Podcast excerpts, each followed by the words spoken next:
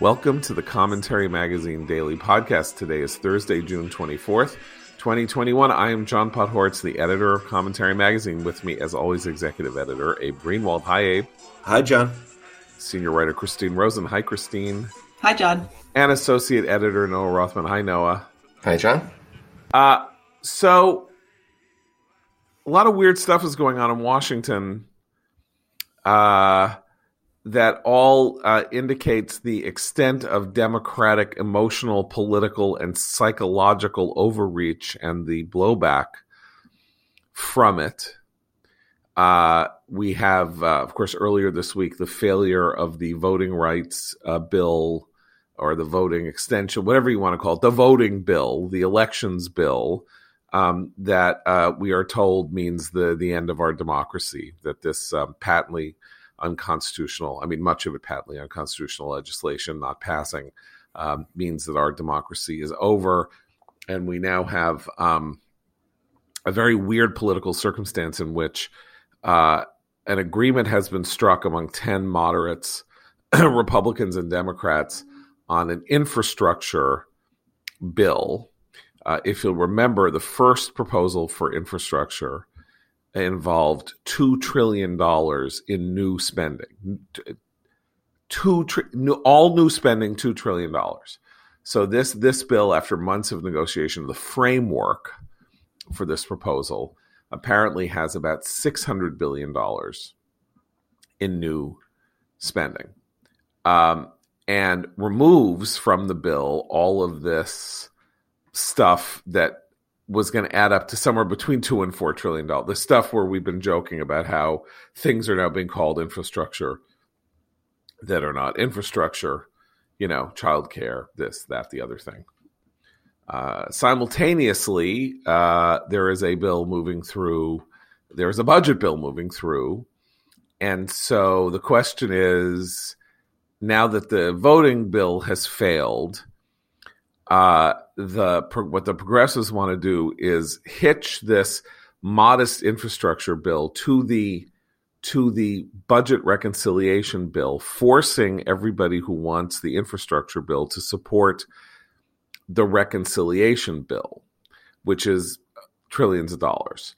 And the idea is that Manchin, basically, uh, Joe Manchin, the Democratic senator from West Virginia, a, third, a, a state that Trump won by 39 points, um, and Kyrsten Sinema, the senator from uh, Arizona, who has become a sort of an unexpected uh, moderate, let's say.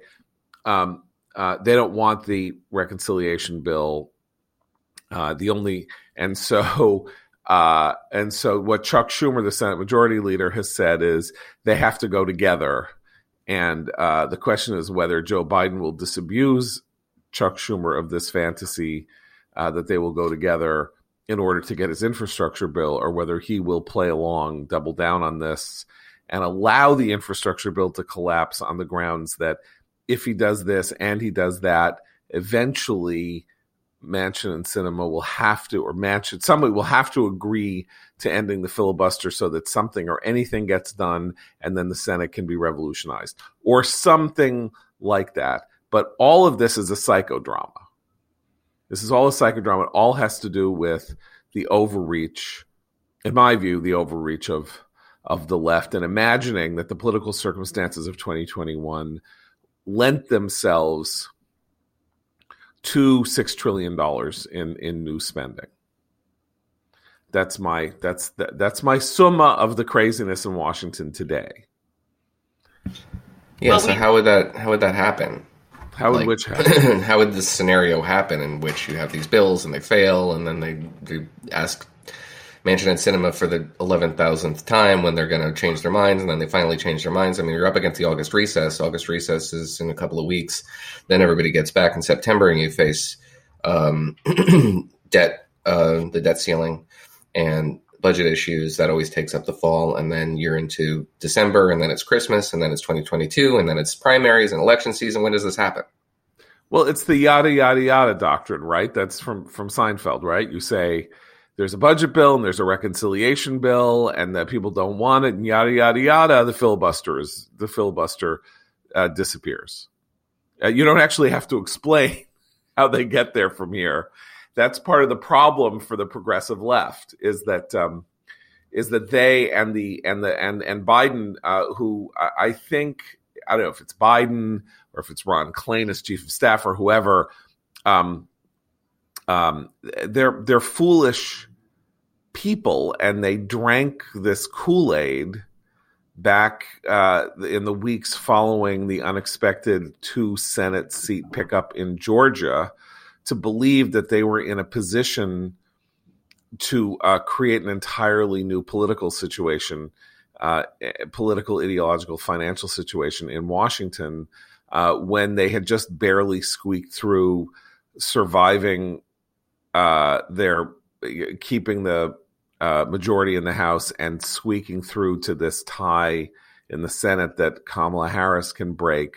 While Biden won the election convincingly, but it was still only four and a half points uh, and the same number of electoral votes that Donald Trump had won. And nonetheless, this is going to be this entirely transformative presidency on the on the lines of the Johnson and Roosevelt presidencies, in both circumstances of which the Democrat, the party in power, the Democrats had close to a 200 seat majority in the House, and and and and in Johnson's case, 68 Democratic Senate seats. And there's Biden with 50 Senate seats and five a five seat majority in the House, and he's proposing six trillion dollars in new spending. Uh, so I think that was stupid we weren't sure what it was when it was going on. But I think now you can say this was stupid. This was a waste of time and energy. And it's put them in a very weird political position where their their futures are now entirely based on the exigencies of how the economy performs, and the only real thing they've done to the economy is um, is screw up employment by extending the unemployment benefits until the end of September and thus slow down the economic picture, you know, in, in employment terms. So. All, but it's interesting that you use the word psychodrama to introduce this because we know it's a psychodrama, but it's one that's internal to the Democratic Party right now. Uh, the progressive left is now starting to air their grievances with Biden and the Biden administration more publicly. There's a piece in Politico that says, you know, they're so disappointed that he's not using his narrative power of the presidential pulpit to to act like this is a you know a, a crucial issue. You know, all the interest, the lefty interest groups are saying, oh, he's just phoning it in while democracy crumbles. You know, all the kind of psychodramatic uh, rhetoric you're used to hearing from these groups. But what was what I took away from that that article, which was interesting, was that he's tried shunting off those groups to Kamala Harris. So the administration basically is like, well, she has a, a, meeting or some official in her office is meeting with these progressive groups to assure them of their support. And I think, as we've said about uh, our vice president, her presence in the midst of a, a, a, difficult issue often exacerbates the issue. It doesn't usually calm things. So I wonder if they're going public with their grievances with Biden now, in part because you know being shunted off to the VP's office isn't what they had in mind, even though that's typically what what uh, presidents do with their you know the, the more extreme wings of their party is try to get them to stay quiet. So I agree with you, John. I think they overreached. It, it was it is a political miscalculation, but it's also an internal party miscalculation because their progressive wing remains uh, with a feeling of being emboldened. They really do think they speak for the direction of the country, and there's very little Biden can do to satisfy them beyond give them what they want. They'll keep complaining but they don't as you say they don't and they can block stuff too right they have in the house they certainly can can get their their coalition is enough to cause trouble not completely block but well but if you, they oh go ahead sorry well sorry. i just you know we talk a lot about how um, the, the, the media um, covers progressives and um, the, they're sort of um, cheerleading for them and, and, and all the rest of it. And, and I can't help but think that a large part of this sense of this outside sense of their being in the majority and they're running things. And this came up yesterday in the AOC's comments about the GOP being a minority. Um, this is where the press has done them no favors because because they have helped to give them this sense of this inflated sense of their power, of their popularity, of their of the sort of inevitability of of of the things they want to push through, and it's just completely not real.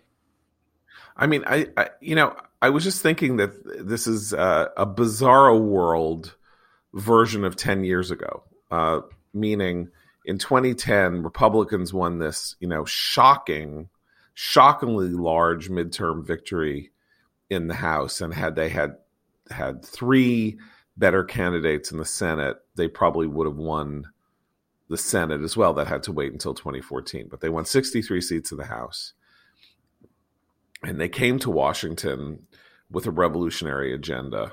And the problem with their revolutionary agenda was that it was fundamentally anti governmental. It wasn't executable with a Democratic president. They didn't want to do anything. They wanted to stop government from doing things. They wanted to reverse policies that had been put in place rather than redirect policy through legislation, which is sort of what you have to do. And so they hit a crisis in the summer of 2011 uh, and shut the government down over the debt ceiling uh, simply because the idea was we have to fight. We got to fight. There's got to be a fight. We've got to fight. And and uh, some people at the time likened it to the scene in Blazing Saddles where Cleavon Little grabs himself by the throat and puts a, a gun to his own head and says, you know, one move and he gets it, you know, as they're as they're preparing to lynch him because he's the black new black sheriff of this, you know, town. And he and he, you know, it's like his only way out is to say, I, you know, is that is that sort of gimmick and progressives are kind of doing the same thing when you Christy when you mention you know they can stop things in the house they can only stop things in the house against the Democratic majority in the House. They have to stand there and say, well, I'm not going to vote for, I will tank this piece of legislation that is a Democratic piece of legislation. There will, there will be no Republican pieces of legislation moving through the House of Representatives, which is controlled by the Democrats, however narrowly. So their own only whip hand is to do damage to their own party's legislative ambitions. Now you can say that that's Joe Manchin's whip hand as well. The problem is that Joe Manchin so far has voted 100% with the Biden administration on everything, number one. And number two, Joe Biden represents a state that is 40, you know, that voted almost by 40 points for, for Donald Trump. And he is in a very particular kind of position uh, and in a different body and all of that. And so progressives a little like Tea Partiers, although the Tea Partiers actually had more, I think, more of an argument, believe themselves to have all this power and believe that they own the future and, and, and all of that. And political reality does not suggest that that is the case. Um, and so they can keep saying it and keep doing it and keep acting like that. And this is where the Biden administration finds itself in a in a in a kind of in a weird pickle because uh, they he they fell for it. They drank the Kool Aid that he could be FDR. Now it's clear he's not going to be FDR. Question is, how does he not be Carter? Right? I mean, the, you know, the thing is, he's now fallen from being the most transformational president in American history by some measures to being, you know, the biggest flop president the the the th- the thing that threatens him as being the biggest flop president of the you know of the Democratic Party of the century. Where is that? You know how how does he how does he prevent that? I I don't know, and I also don't want to be triumphalist because here's the here's the other thing I wanted to float by you guys, which is so there's all this stuff, all this spending. They did all the spending. I I think this is the key point, which is they spent all this money because of the coronavirus emergency, and that kind of broke barriers. And that money has now been spent and committed, and there was too much of it, and there were bad policies that were enacted in the course of it that I think they even wish they probably hadn't enacted. Uh, but that's it. Like there's been this kind of the the the the spigots were open and all this money flowed and all of that. And I just don't think that there's any stomach really for more of it, even if they need to address all these climate change, you know, all the all their fake infrastructure uh, things. So they're not going to happen. But there's all kinds of things that they can do that do not fall under the realm of money. That's what happens when you control all the levers of government and particularly the executive branch. And a lot of that are the things that we are most worried about. Because let's face it, are we worried about government spending? Yes. Is government spending catastrophic? Yes.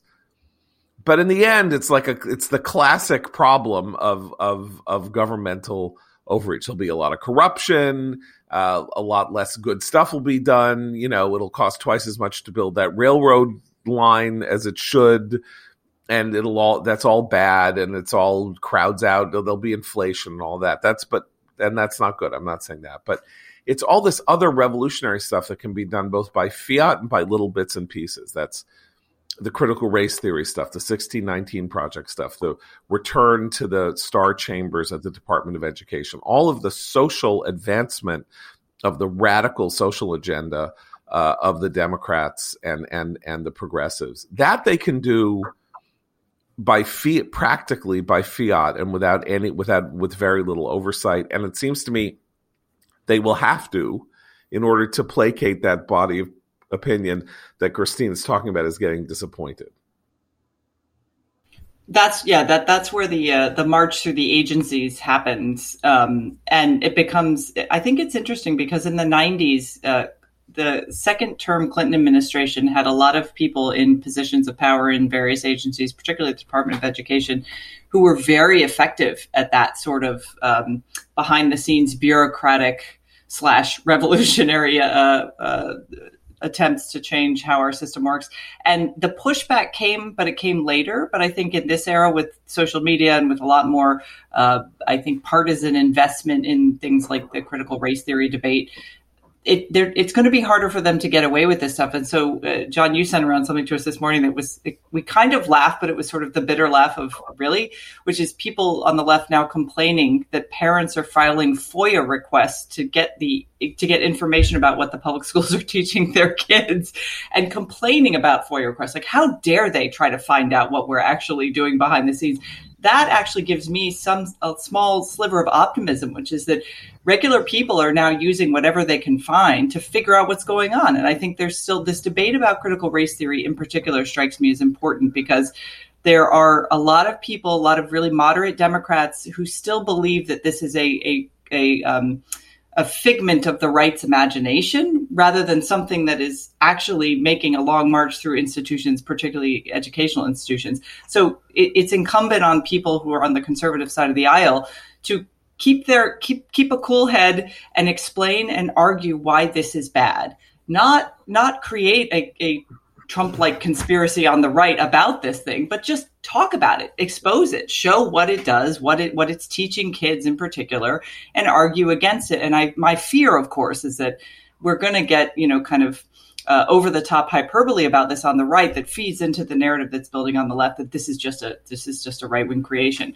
But I do think that institutionally, all those equity initiatives, which no one's really examining very closely right now, that Biden announced at the beginning of his presidency, are going to have long term serious consequences. And that will all happen within the agencies and within the bureaucracy. And, and it's harder to, to root out the effects of that until it's long past uh, harm. to, to a great extent, the Biden administration is hostage to uh, a lot of uh, Democrats way farther down the food chain.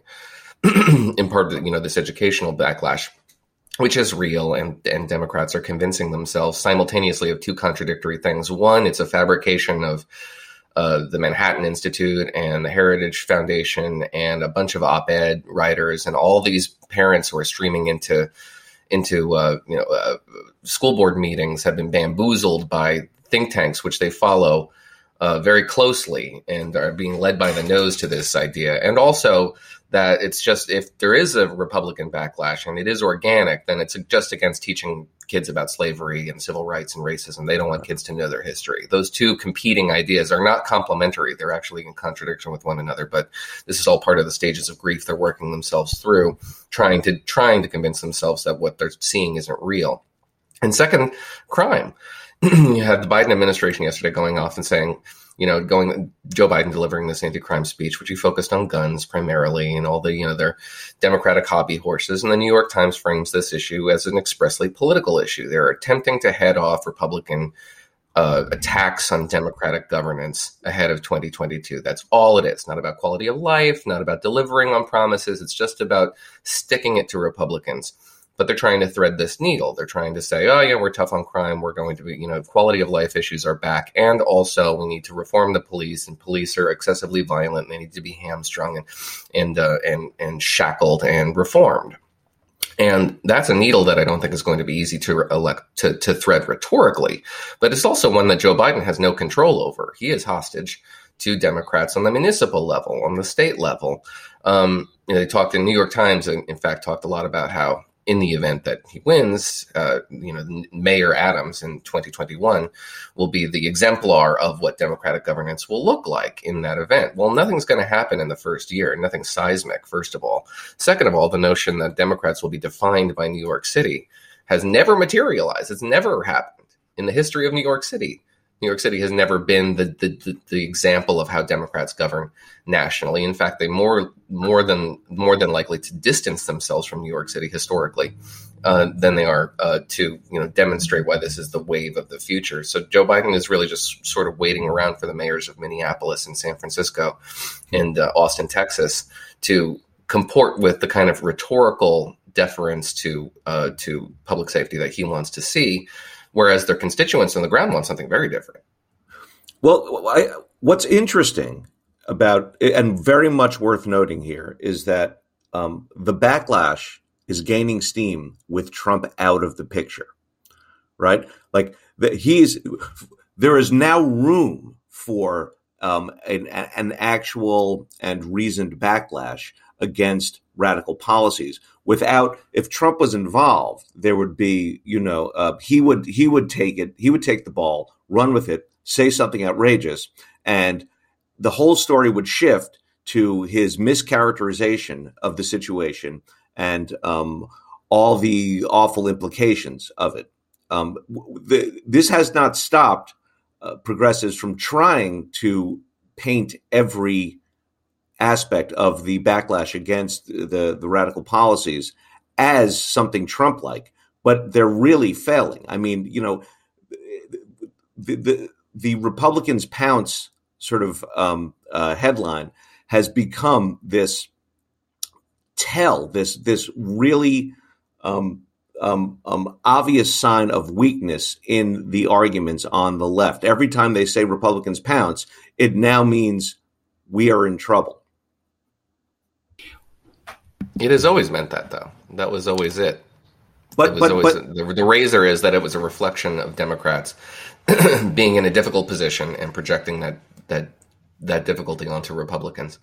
But, but because they could never weasel their way out of it. The first time I remember seeing that and, and noticing this phenomenon was the um, Planned Parenthood videos in 2015. Um, where they didn't have any sort of coordinated message around this mess- around these videos because they were horrific objectively. So it just had to be Republicans notice Democratic problems. That's always sort of been the formula. But as long as Trump was there, the Republicans' pounce stuff uh, could gain purchase um, because they had someone to pounce. Now you have um, you have DeSantis pouncing. Uh, because here, here, so uh, there's a new piece of legislation in Florida, uh, a yearly survey of Florida college students at state schools uh, intending to try to measure uh, ideological diversity and viewpoint diversity. Um, this is now being turned into ah, DeSantis, the new fascist, is mandating opinion surveys on on on, on campuses.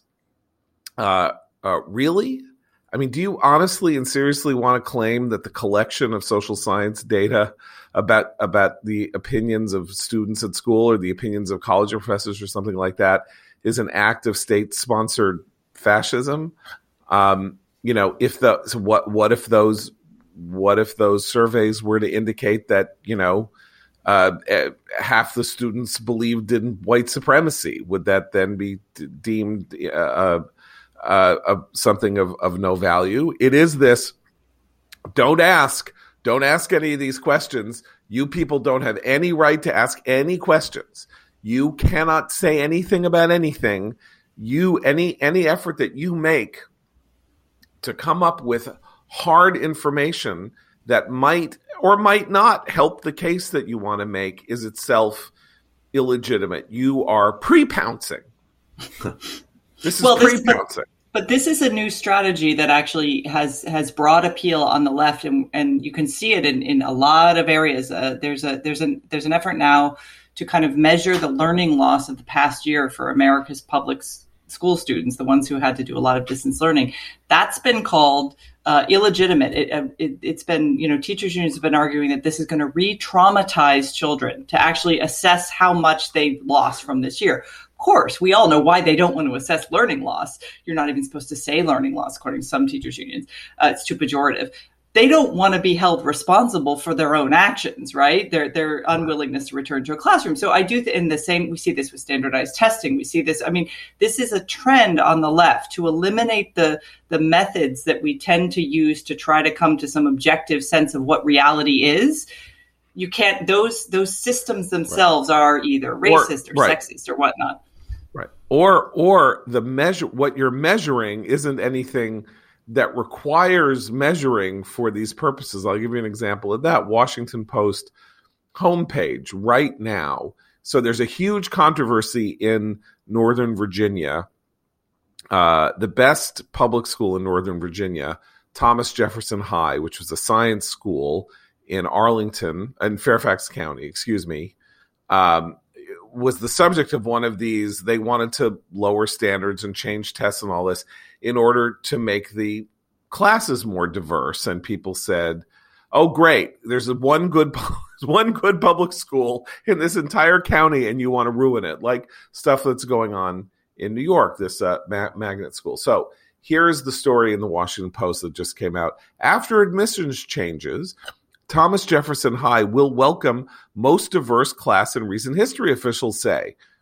Prestigious magnet school Thomas Jefferson High School for Science and Technology will welcome the most diverse class of students in recent history next fall, according to data released Wednesday by Fairfax County uh, Public Schools. The class will include more Black and Hispanic students than any class admitted in the past four years. It will include fewer Asian students who have historically made up the vast majority of admitted students and a larger percentage of female students, but the biggest jump came in admissions offers to economically disadvantaged students, meaning students who qualify for free or reduced price school meals. Okay. Nobody on earth has ever thought that if you did if you changed the standards rules that you couldn't get more a more diverse class. That goes without saying. That's not the question. The question is what is the outcome going to be? And and the question is also there are fewer Asians. Really? There are fewer Asians? What Asians didn't get admitted? And for what reasons did they not get admitted? And what who was given pride of place in place of the Asians who didn't get admitted? Were they would they in other years have been admitted because their test scores made them admissible? But in this year, their test scores don't weren't good enough or didn't count as much you are de-Asianizing a school and you refer to it in the third paragraph as though that is not some form, if you'll excuse my use of this term, of ethnic cleansing. I mean, again, so what you're saying is well, here's what we want to measure. How diverse is the class? Here's what we're not going to measure. What effect that has on the school and on the people who are harmed by the decision to make this the thing that is socially desirable. And with that, let me talk to you about Made In. Made In. How does your favorite restaurant consistently make such delicious food? The short answer is they have access to the right kitchen tools. Made In's professional quality cookware and kitchenware uh, makes anyone capable of, of cooking and presenting restaurant quality food at home if you're serious about cooking, you should invest in your kitchen tools. Made In's cookware and kitchenware products are used by thousands of the world's best chefs. I got a pan from Maiden. I made an omelet. It was fantastic. I don't make good omelets. I don't know what role the pan played, but I'm willing to assign an enormous amount of credit to the pan that it was exactly the right shape size and and and coding and everything like that that made it possible for me to actually make an edible omelet, and that's because they sent me uh, one of their their their cookware uh, offerings. So, if quality and craftsmanship is important to you, you should check out Made In, a cookware and kitchenware brand that works with renowned chefs and artisans to produce some of the world's best pots, pans, knives, and wine glasses. They source the finest materials and partner with renowned craftsmen to make premium kitchen tools available directly to you without the markup. They're made to last. There's a lifetime guarantee. The cookware distributes heat evenly. Maybe that's why the omelet was good and can easily go from the stove top to the oven. And their knives are fully forged, perfectly balanced, and stay sharp. 28,000 five star reviews. Products used by some of the world's best chefs at Michelin starred restaurants around the world, made in better cookware for better meals. If you're listening to this podcast, you're in luck. Right now, before June 27th, Made in is doing its only sale of the year. Through June 27th, you can get industry pricing. That's right, industry pricing, the same price they give Michelin star restaurants that buy in bulk up to 25% off site wide. Go to madeincookware.com slash commentary and use promo code commentary for 25% off your first order. That's madeincookware.com slash commentary. Use promo code commentary. Can, can we can we just spend one more minute on on sure. Biden's crime non-speech? well, we haven't we haven't spent any time on Biden's okay. speech. Good because it drove me nuts. As you know, I I was uh, texting wildly. I mean, he did what is totally predictable, but there is there is something new that I think Democrats in general are going to try to push. Um, and he he flagged it when he said in his speech that he one of the things that his administration is doing to fight crime is to encourage local uh, local municipalities to use money from the federal from the rescue plan legislation uh, and spend it on better policing. Of course, then he his his example of that was to say, you know, more more um, non law enforcement type efforts that would help the people who law enforcement tends to target. So it's a it, he didn't want to say defund the police, but the idea was, look, we're sending all this money to cops, but to reform them. And Val Demings picked up on it. She's been a tougher on crime Democrat, and she previewed. Well, she was a police chief. She was a police chief. She she's previewing the message that I think Democrats who are on, in in tougher uh, districts and and states are going to say, which is. Well, Republicans oppose this. We funded the police. They claim to care about cops, but this, and I don't think anyone is going to buy that. I, I mean, it's a very, it, it's a, it's kind of a complicated argument she's making. She's not entirely wrong, but he said nothing in that speech about why are progressive prosecutors releasing criminals back on the streets to recommit crimes? Why are let's look at hate crimes. Let's look at who's committing them and who's the the, the prime target and victim of hate hate crimes in this country are Jews. He didn't say anything about that. He didn't say he, he didn't say all the things about quality of life type issues that we were talking about on the podcast the other day there was nothing reassuring to someone living in an outer ring suburb of a city whose crime problem has spiked uh, to reassure them that the Democrats who run those major cities and the Democratic president cares about what they are fearful of. Nothing. Nothing. I mean, dealing with people who sell guns, as Noah said earlier, that that's just a typical Democratic response to crime that has nothing to do with the increases in homicides in this country. Um, we have to talk about something else in relation to this speech uh, that my, my my friends and colleagues at the editorial page of the New York Post have made uh, made a point of this morning in an editorial called "Is No One Going to Mention How Confused and Out of It Biden Was?" If you watched him yesterday, that was a very worrisome performance. Everybody, I think, who was listening to this podcast knows I do not subscribe to the Joe Biden is senile argument. You know, I said from 2019 onward, people were underestimating him, his abilities, his performance in public, his performance in the debates, and all of that. Like, and that, and that there was a very easy way people are going, oh, look, he's senile and all this and all that. Uh, that was a very strange performance yesterday, and it was a very worrisome performance uh, the Post points out that he called the uh, ATF, the Bureau of Alcohol, Tobacco, and Farms, the AFT. Um, he he said some bizarre thing about how you know if you're one of these Second Amendment people who believes you know in the blood of patriots, you're going to have to get an F-15 and a nuclear bomb because you can't stop government uh, unless you have a nuclear bomb. Like it was some weird off the cuff bizarre senioritis moment. Uh, couldn't pronounce the word cognitive. Um, oh yeah, here's what he said: "Quote: Those who say the blood of patriots, you know, and all that stuff about how we're going to have to move against the government. If you think you ha- need to have weapons to take on the government, you need F-15s and maybe some nuclear weapons."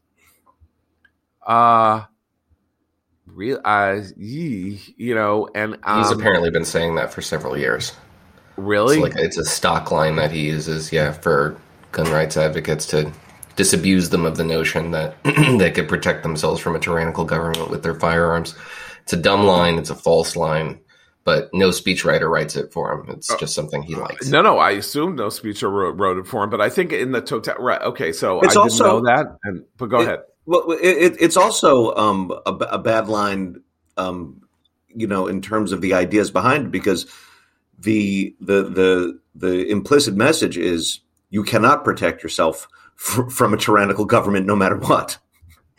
Yeah, it's very silly. Right. Yeah. Um, a lot of people yeah. yesterday were poking holes in this argument, noting the hypocrisy of it, considering we're ceding Al- Afghanistan to a bunch of people with AR-15s, which he says are in- insufficient to retake the levers of power of government, even though they are.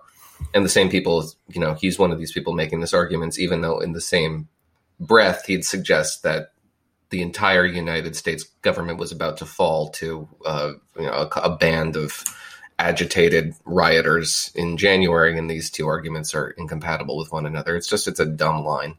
I don't know why he says it. He just thinks it's clever, but he's very oh. infatuated oh. with it because he's been saying it since 2018, 2019.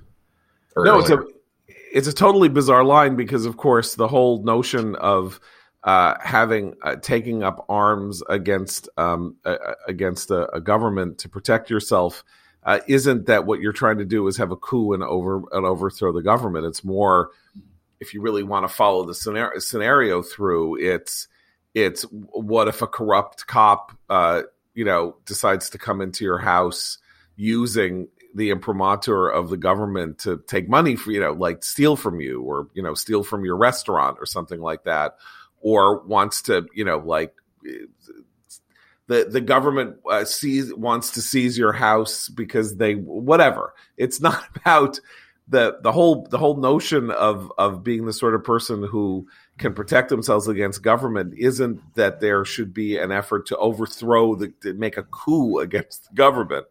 Um, but and, you know, or yeah. that the moral authority of the government is jeopardized by the excessive use of force, which is where that authority is derived from the consent of the governed, and to use right. excessive force, as is the case, for example, in Waco, right. um, that sort of moral authority erodes rather rapidly. It's it's not a very well thought out premise. And that's just one more thing about it is if you are an insurrection type, the line is kind of a challenge.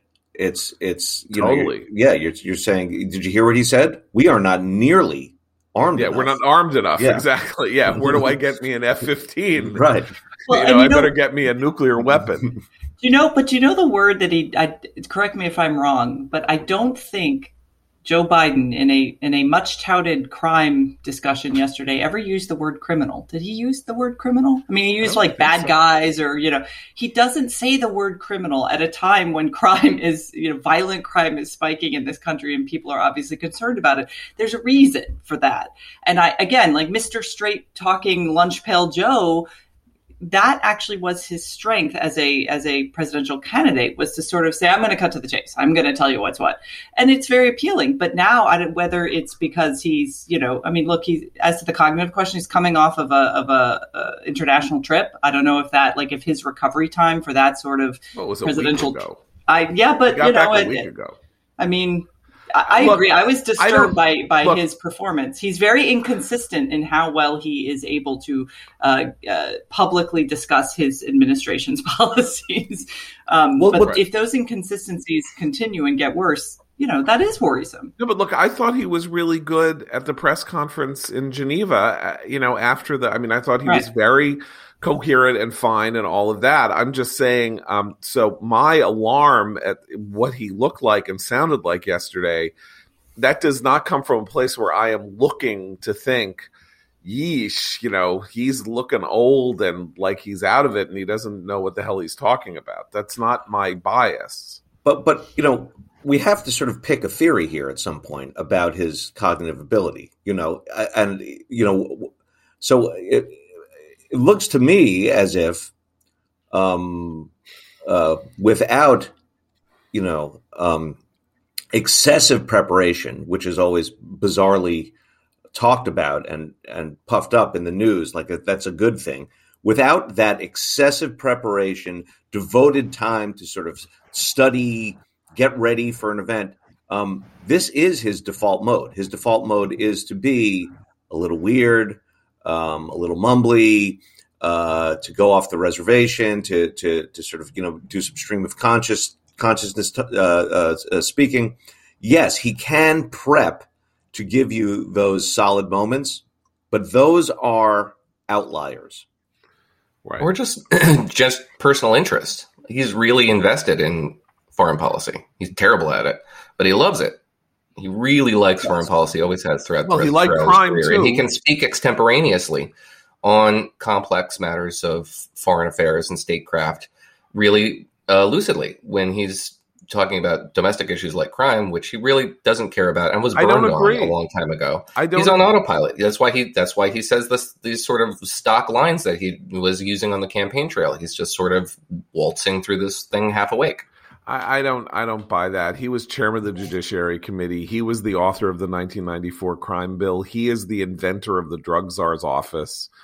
Uh, he was f- much more invested in matters of criminal justice at the beginning of his career than he was in in, anything else. Um, I, I just think that eh, he the one possibility here is that um, is that he doesn't know how to talk about the issue anymore because Democrats don't know how to talk about this issue anymore um, because uh, they're tied they're tied up uh, in knots having having committed themselves to a uh, line of argument according to which um, law enforcement um, is now kind of guilty until proven innocent in their eyes. And therefore, if you are the chief law enforcement officer of the United States, uh, you're kind of in a weird position. Uh, because you're a Democrat and you're the chief law enforcement officer of the United States, and you should be defending uh, you know the rights of law enforcement and the and the importance and virtues of law enforcement and that line is not something that that progressive wing we've been talking about likes in any way uh, whatsoever. Well, and and it's notable if you if you notice media coverage of of Biden's uh, 1994 crime bill it now often includes a, uh, a little caveat that's always attached to it saying experts say these experts are not usually identified. Experts say this bill led to mass incarceration. So the phrase mass incarceration is always plugged in there because it gives cover to biden now when he talks about crime. But the point, of course, and this is why it upset me that he wouldn't, he didn't talk about violent criminals. He talked about abstractions that are going to be dealt with with federal money that will be spent by who knows what doing violence interruption. The problem, of course, is that on the left, the the the idea about crime is that there's too many people in jail for offenses that they shouldn't be in jail for. But if you emptied state prisons of nonviolent, which hold most prisoners in this country, if you empty the state prisons of nonviolent offenders, you will still have a very large population of people who have to remain behind bars because they have committed violent actions, dangerous assaults, rape, murder. These people are dangers, dangers to society. And you can argue all you want till you're blue in the face about root causes. And there are very important arguments to be had about that and what the state can do about that but that is a separate issue from whether or not an individual who committed a brutal rape or a brutal murder should be out on the streets if and how we measure rehabilitation and how we do that. That's actually what I wanted to hear from him. If you're going to look at look to the democrats or the or the left for new ideas about crime prevention let's hear them. He had not a single new idea. It was all the same old same old. Um, guys we're we're back to having to have that daily, nearly daily conversation about about the the X chair. Got to talk to you about the X chair because you know, let's face it, we know you've heard me say, you've heard me say time and again, it's the luxury supercar of office chairs. I'm sitting in one right now. That dynamic variable lumbar support is offering me unbelievable lumbar support to my lower back and we called it something else before. We're calling it something new now. ELEMAX, which has that heat and massage therapy and cooling now. Imagine regulating your body temperature and getting massage therapy while sitting at your desk. X Chair EleMax Cooling delivers heat and massage th- technology directly to your core, increasing blood flow, muscle recovery, and energy, and four different massage modes and fast warming heat to your sore back. You won't believe the X Chair difference until you feel the X Chair difference for yourself. And the prices are going up on July 11th for the first time in two years. So beat the price increase and go to xchaircommentary.com now. That's letter X, the word chair, commentary.com, or call 1 844 X Chair to save $100 off your order. X Chair has a 30 day guarantee of complete comfort, and you can finance your purchase for as little as $30 a month. Go to xchaircommentary.com now and use code XWheels for free X Wheel blade casters. xchaircommentary.com. Um, I'm now going to say I'm going to do something that you're not supposed to do, but I feel I'm compelled to say it because I've been watching this all morning, and I something very uh, weird is going on, and that's why I I want to I want to talk. So this building collapse in uh, Miami Beach. Um, have you seen these pictures? So this this uh, giant condo building with two wings 1.30 in the morning or something like that one of the wings of the building collapses completely pancakes much of it slides down. Looks like uh, christine you said it looked like khobar towers in 1996 in saudi yeah, arabia. that, the images reminded me immediately right. of that. Right. Um, there's all this like it's a catastrophic building failure all of that.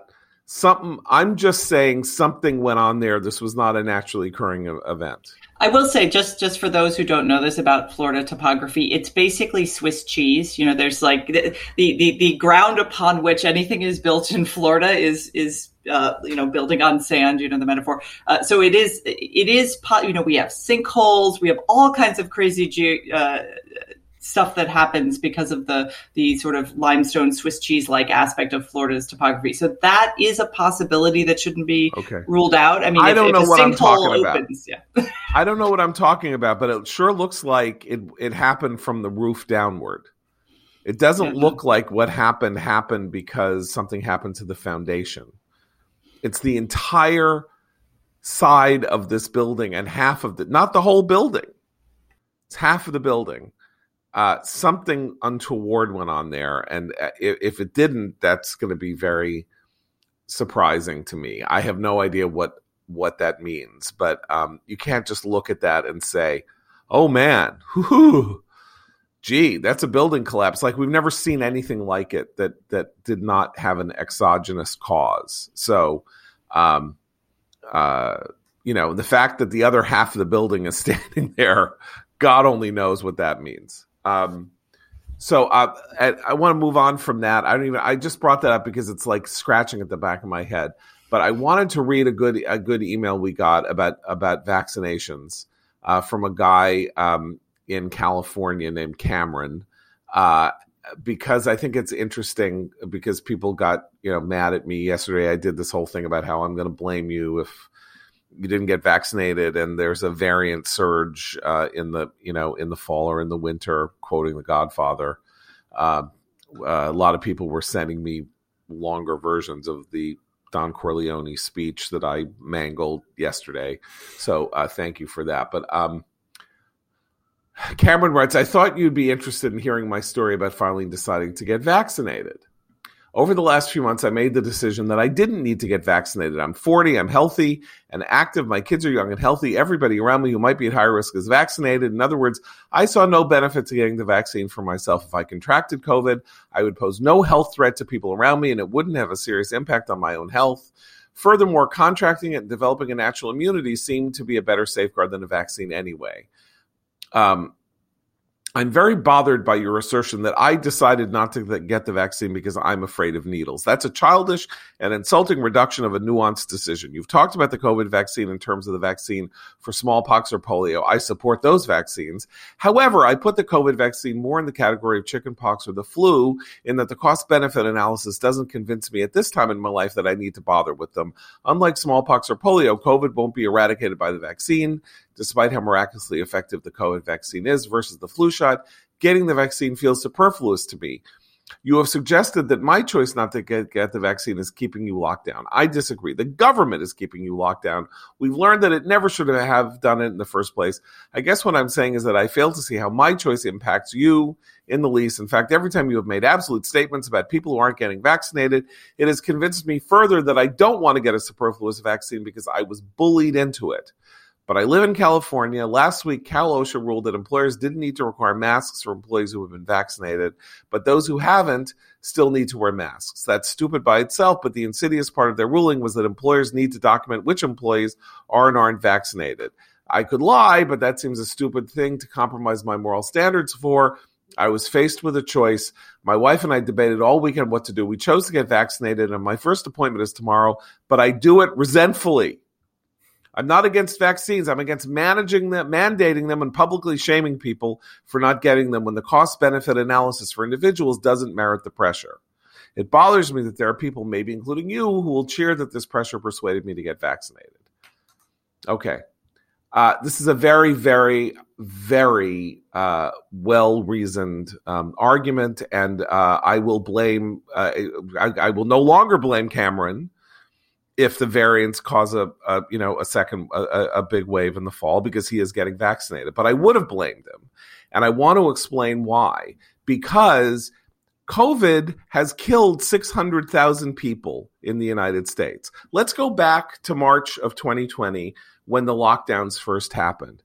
What was the fear? What was trump's fear Trump's real fear was that 200,000 people were going to die. It was the idea that 200,000 people were going to die that led him to agree to the initial federal lockdown prescriptions. Three times that many have died. 600,000. This is not smallpox. This is not polio. Um, in fact, because those diseases have been eradicated, there was a real debate over whether or not people should still be getting. And in fact, I believe most people do not get the smallpox vaccine anymore, or a lot of people don't because it has been so thoroughly eradicated.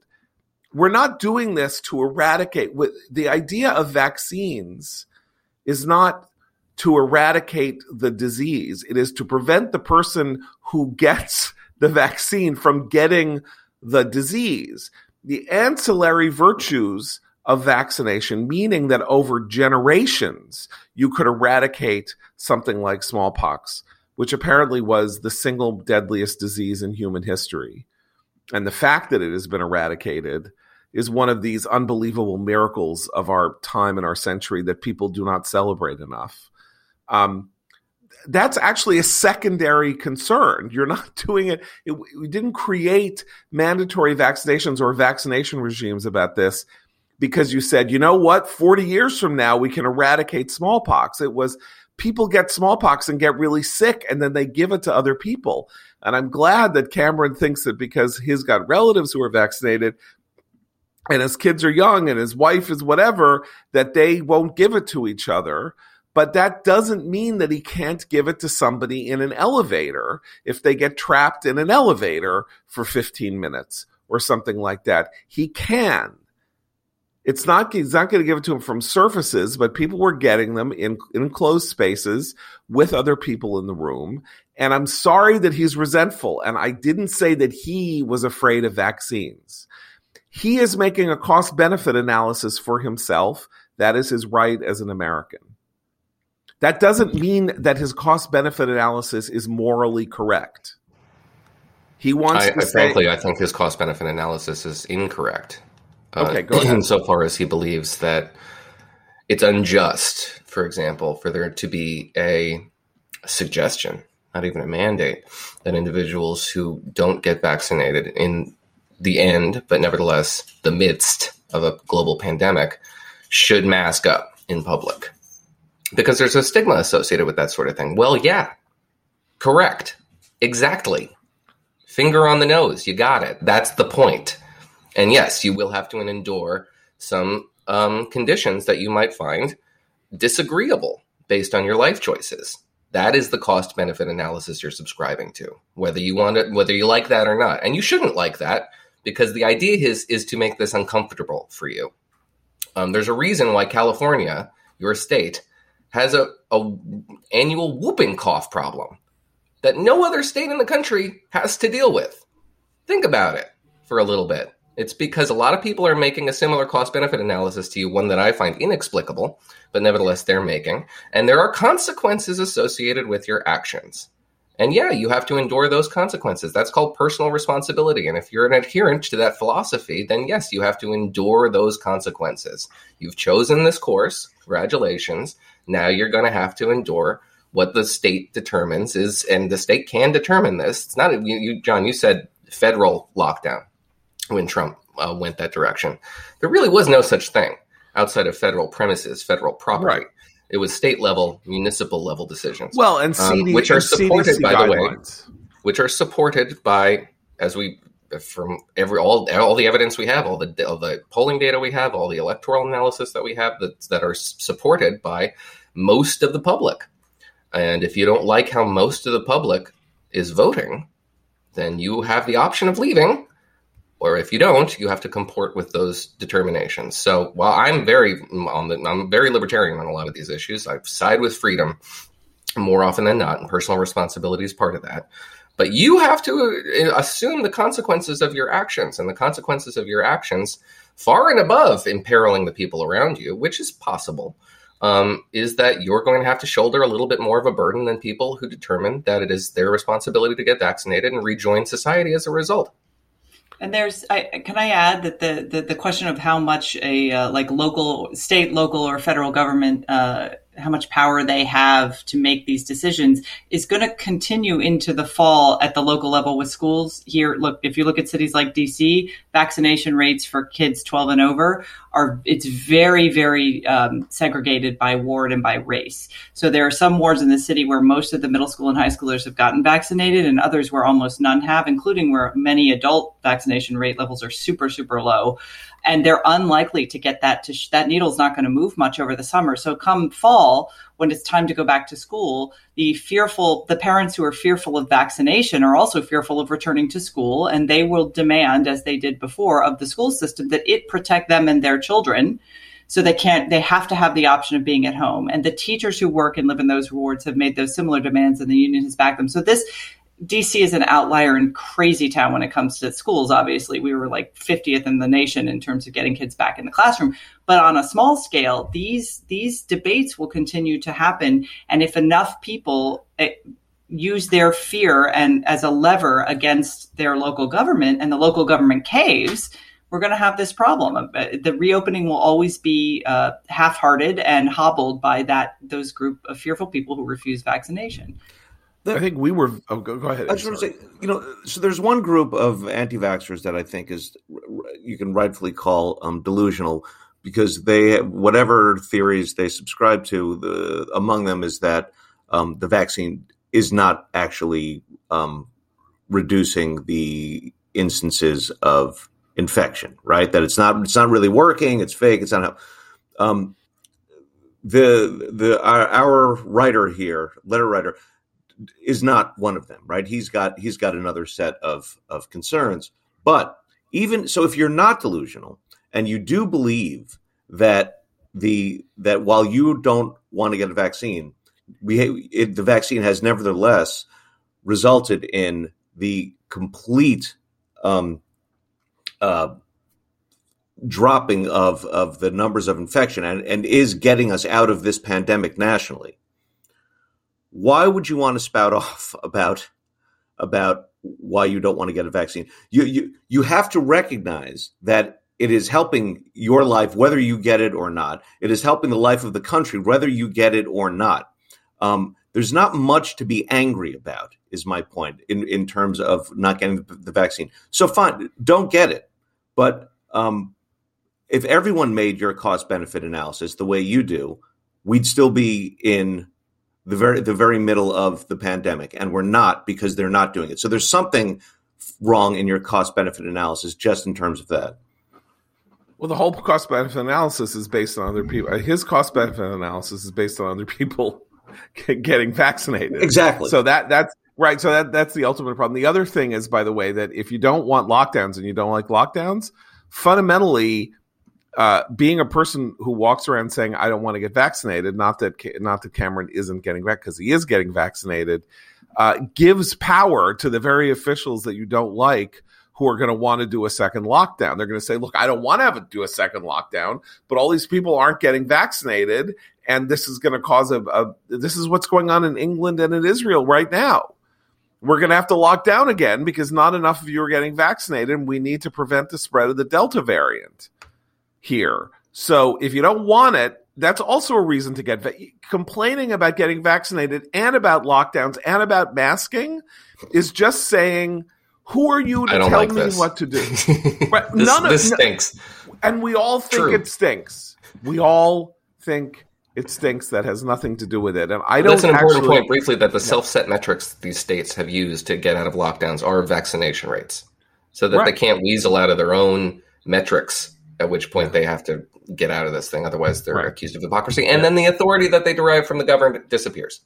Uh, by the way, Anthony Fauci said that you can do whatever you want on July fourth, which I think is a is is interesting because, of course, there's a whole Purge movie about how it's July 4th, so everyone is allowed to kill anybody they they want to kill. So I think that's another 80 year old guy who is starting to is starting to say things that maybe you know suggest something about 80 year olds uh, talking a lot uh, too much uh, in public like his uh, like his now boss. Um, with that, we will uh, bid you adieu until tomorrow. For Abe Christine, Noah, John Podhoretz. Keep the candle burning.